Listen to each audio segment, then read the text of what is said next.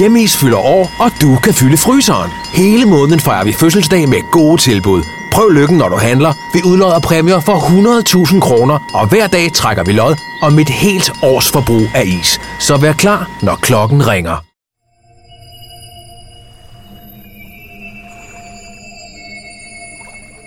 En sommeraften for tres år siden overnattede fire teenager i telt ved Bodomsøen, toogtyve kilometer vest fra den finske hovedstad Helsinki.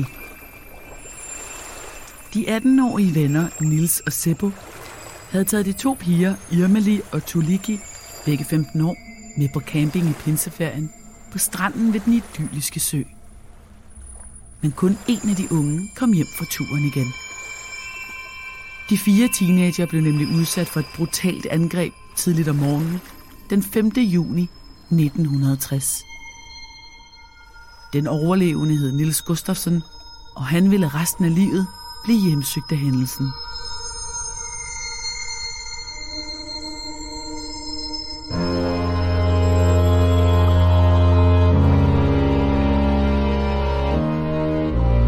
Du lytter til Mord i Nord, en podcastserie om nogle af de mest opsigtsvækkende drabssager fra Danmark, Sverige, Norge og Finland.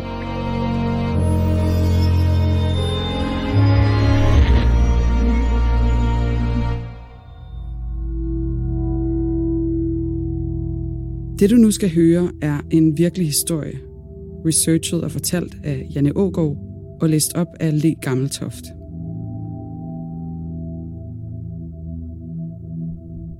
Dette er en genfortælling af sagens fakta, som de har været gengivet i andre medier. Nogle detaljer er udeladt, ligesom vi her afholder os fra at tage stilling. Det har retssystemet gjort. Men du skal være forberedt på, at det kan være voldsomt at lytte til. Ikke mindst fordi det handler om rigtige menneskers liv og død.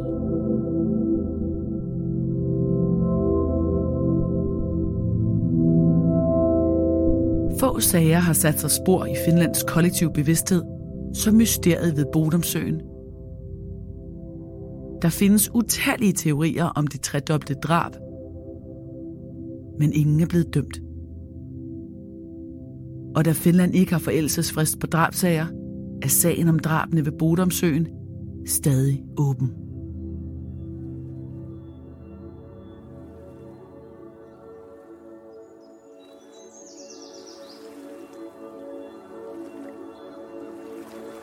Den smukke Bodomsø omkranses af store skove og bruges ofte til lystfiskeri af beboerne i området. Den er tre kilometer lang og en kilometer bred med klipper rundt om, og enkelte steder er der også sandstrand. Seppo og hans bedste ven Nils havde inviteret de to piger med på camping i den lange pinseweekend i nitten tres. Nils havde et godt øje til Irmeli, mens Tuulikki og Seppo allerede var et par. De to unge mænd drak alkohol fra en medbragt flaske, mens pigerne pænt takkede nej. Først på aftenen hyggede de fire unge sig på teltpladsen.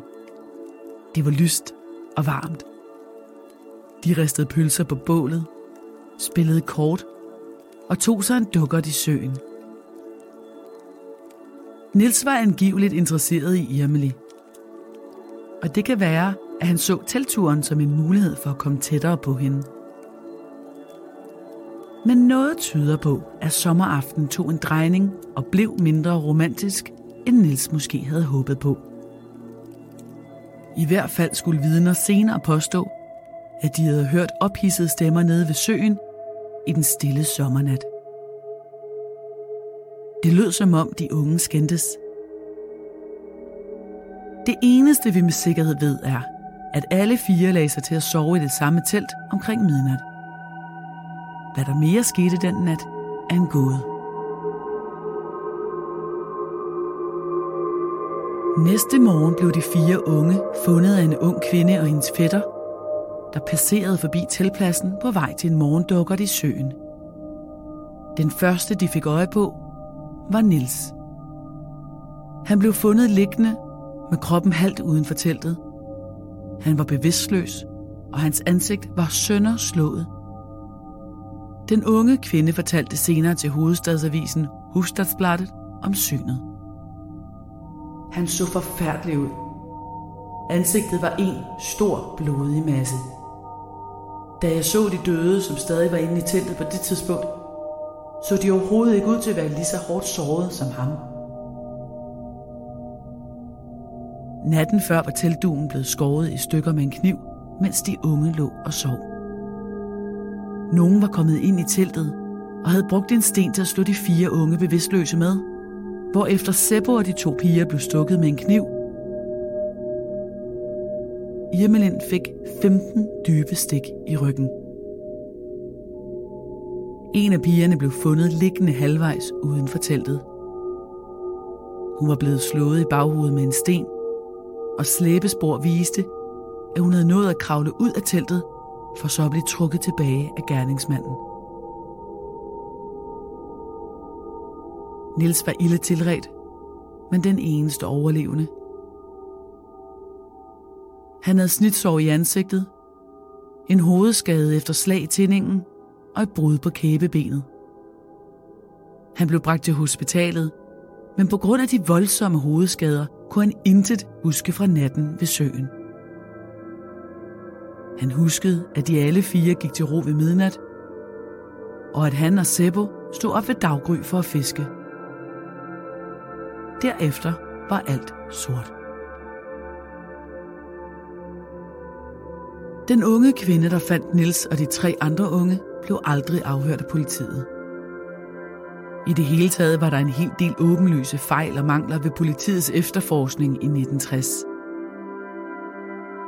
Kriminalteknikken var ikke specielt veludviklet på det tidspunkt, så politiet måtte forlade sig på vidneudsagn.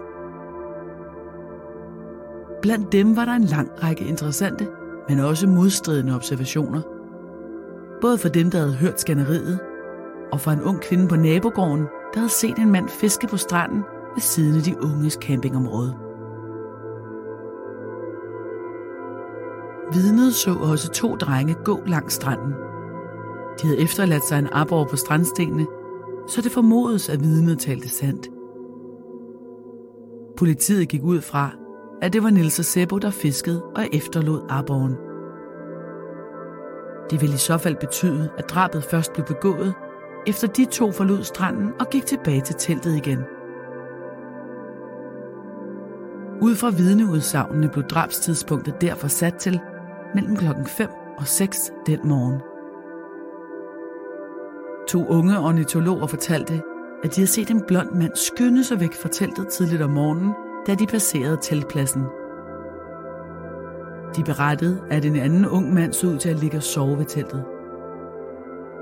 Det kunne sagtens være Nils, som jo senere blev fundet liggende halvvejs ude af teltet. Ikke langt fra de unges telt havde der siddet et andet vidne. En mand, som havde siddet og ventet på en ven, han skulle på fisketur med. Vidnet var der fra klokken fire til klokken otte om morgenen, og han havde hverken hørt skrig eller tumult fra teltpladsen. Hvis de unge var blevet dræbt på voldsom vis mellem klokken fem og seks om morgenen, ville han så ikke have hørt det. Men Nilses manglende hukommelse var der ikke mange muligheder for at hverken be- eller afkræfte de forskellige vidneudsagn. Og det gjorde, at efterforskningen hurtigt nåede en blindgyde. Nils led af hukommelsestab og kunne ikke hjælpe med at sammenstykke handlingsforløbet for natten, sagde han. Ikke engang et forsøg med afhøring under hypnose vækkede hans hukommelse til live. Forsøget blev udført af doktor Stenbæk, og under hypnosen gav Nils ganske vist et detaljeret signalement af den person, der angreb teltet den nat. Han genkaldte sig blandt andet nogle glimt af gerningsmanden i rødt og sort tøj. Men han kunne ikke give nogen motiv for angrebet. Det var en for ham helt ukendt person. Hvis fire unge mennesker går ind i et telt, tre af dem bliver myrdet, og den fjerde kommer ud i live, skulle man tro, at mistanken automatisk vil blive rettet mod den overlevende. Men sådan var det ikke i nitten tres.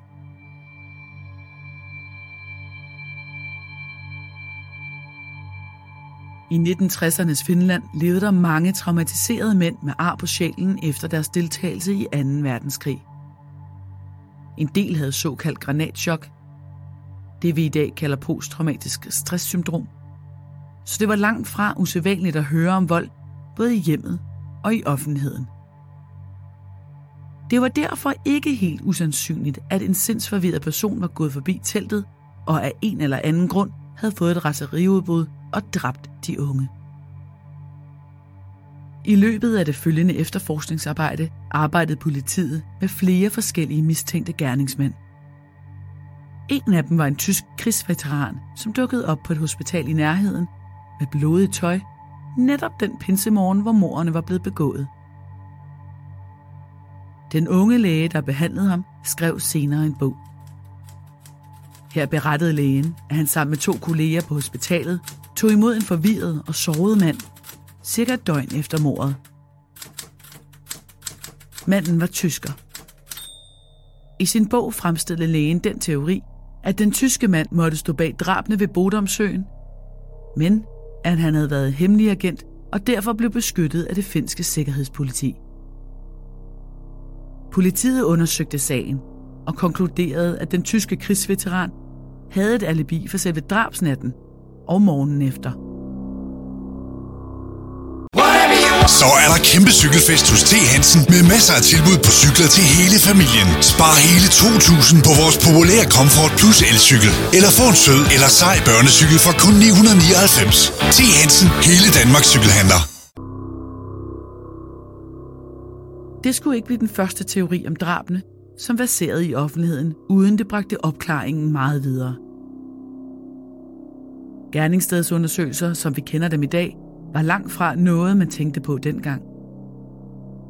Datidens politi havde aldrig hørt om D N A, men blodtyper var kendt. Politiet opbevarede en del af beviserne fra gerningsstedet. Herunder teltet og offernes tøj og sko. Og netop skoene var der særlig interesse for. De fire par sko var blevet fundet i et buskads på en sti cirka otte hundrede meter fra teltpladsen. Politiet arbejdede med den teori, at Nils, Seppo, Tuulikki og Irmeli havde stillet deres sko uden for teltet, da de gik i seng om aftenen. Om morgenen havde gerningsmanden så taget skoene og gemt dem i buskadset for at forhindre, at de unge stak af. Stenen og kniven, der var blevet brugt som mordvåben, var væk. Søbunden blev finkæmmet, mens nysgerrige lokale så til, men uden held.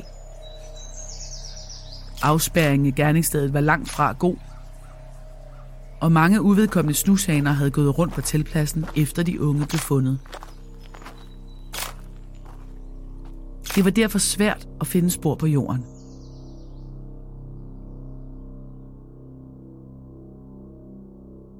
Nils forlod hospitalet den treogtyvende juni nitten tres, atten dage efter den frygtelige nat ved Bodomsøen.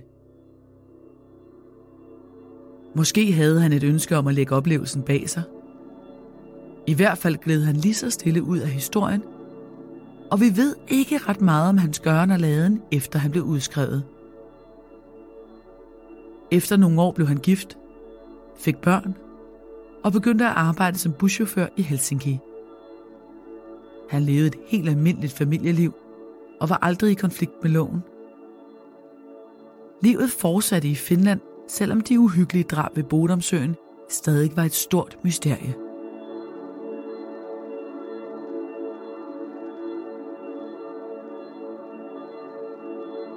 Men i to tusind og fire gik drabsafdelingens nysgerrige kriminalkommissær Marco Turminen i gang med at genlæse sagsakterne over det berygtede drab. Drabssager forældes aldrig i Finland, og den spektakulære sag var ikke blevet skrinlagt. Kriminalkommissær Tuominen så på den gamle mordsag med friske øjne, og en lang række spørgsmål meldte sig. Var Nils virkelig et offer?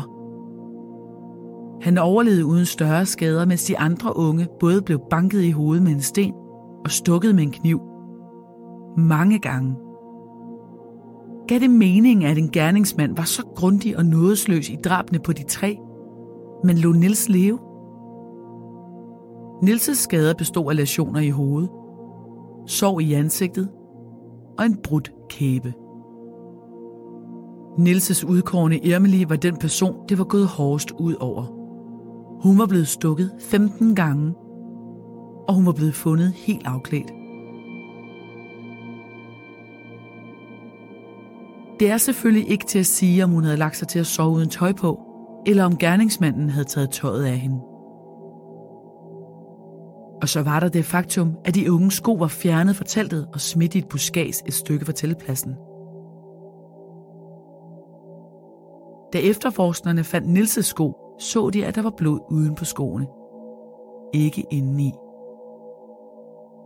Så gerningsmanden har sandsynligvis haft skoene på. Ellers ville der være sprøjtet blod ned i skoene. En større kriminalteknisk analyse af genstanden fra gerningsstedet og vidneudsagn blev sat i gang.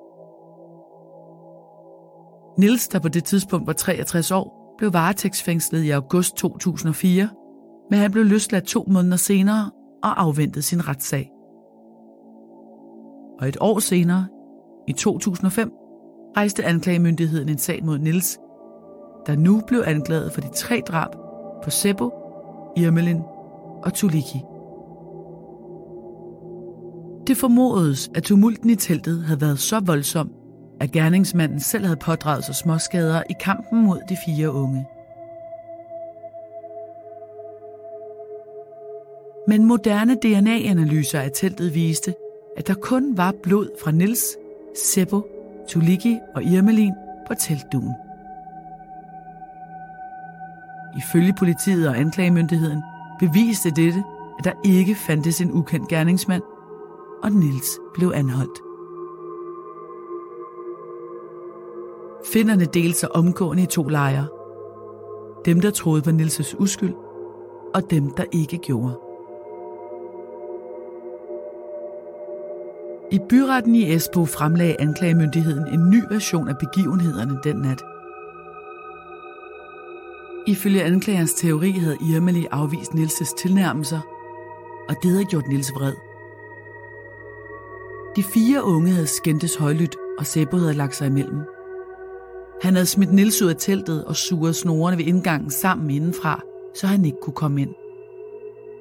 Nils skulle være blevet så opfyldt af jalousi og raseri, at han hentede flere store sten fra stranden, skar teltdugen i stykker med sin kniv og slog sine tre kammerater ihjel. Ansigterne på de tre ofre var knust med stenen, og da Irmeli forsøgte at flygte, skulle Nils have stukket hende femten gange i ryggen.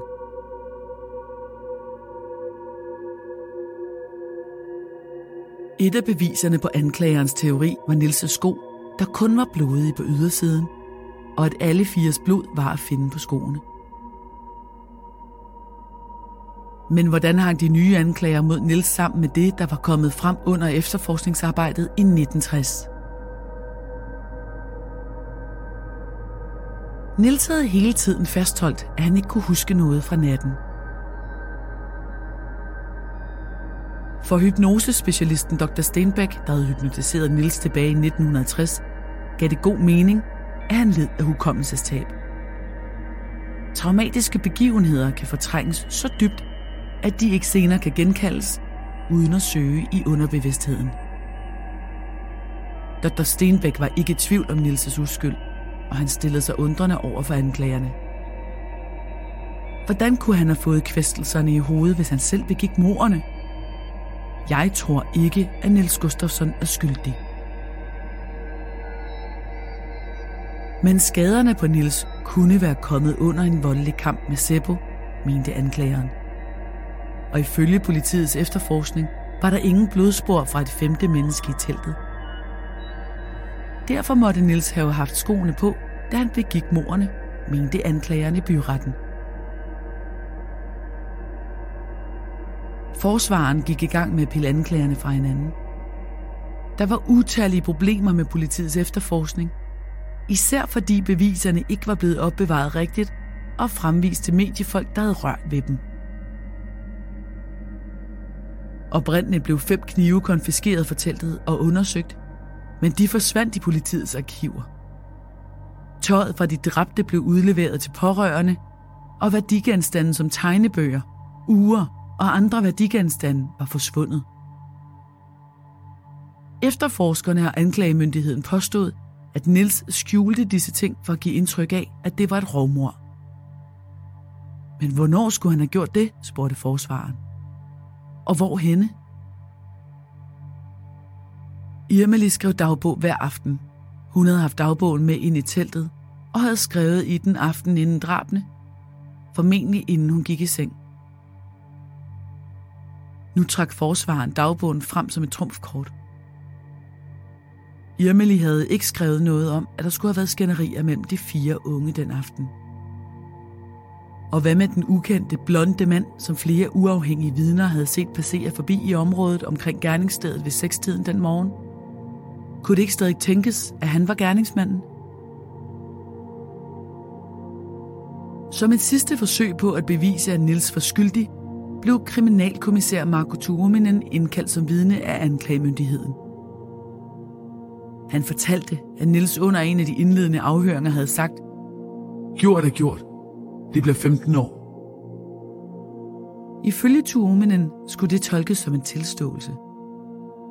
På det tidspunkt betød en livstidsdom i praksis femten år i fængsel. Men intet var blevet registreret i forundersøgelsesrapporten, og kriminalkommissærens udsagn dukkede op sent i retssagen.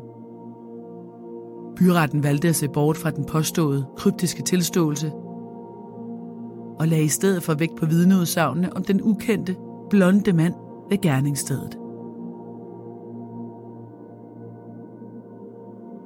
Samtidig var Nils en helt almindelig mand, der havde levet et ulasteligt liv. Han blev beskrevet som en rolig og mådeholdende mand med et galgehumoristisk syn på livet. Byretten var enig i dommen, og Nils blev frikendt i oktober to tusind og fem. Samtidig fik han tildelt en erstatning på ca. tre hundrede og fyrre tusind kroner for de nioghalvtreds dage, han havde siddet varetægtsfængslet. Anklageren ankede ikke dommen. I dag er Nils for længst pensioneret.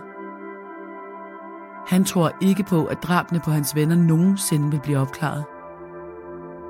Den eneste mulighed er, at nogen står frem og tilstår, men det er usandsynligt så lang tid efter, udtalte han til medierne efter sin frifindelse.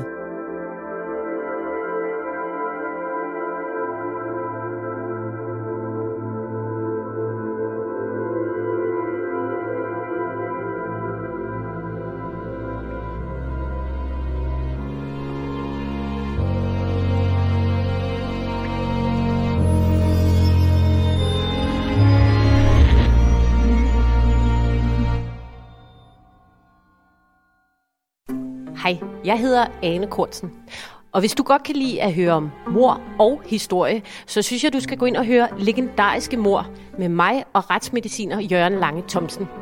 Her kan du blandt andet høre, at Cæsar døde af hele treogtyve knivstik, dog var det kun et af dem, der var dræbende, eller at Jørgen mener, at Jesus slet ikke døde på korset.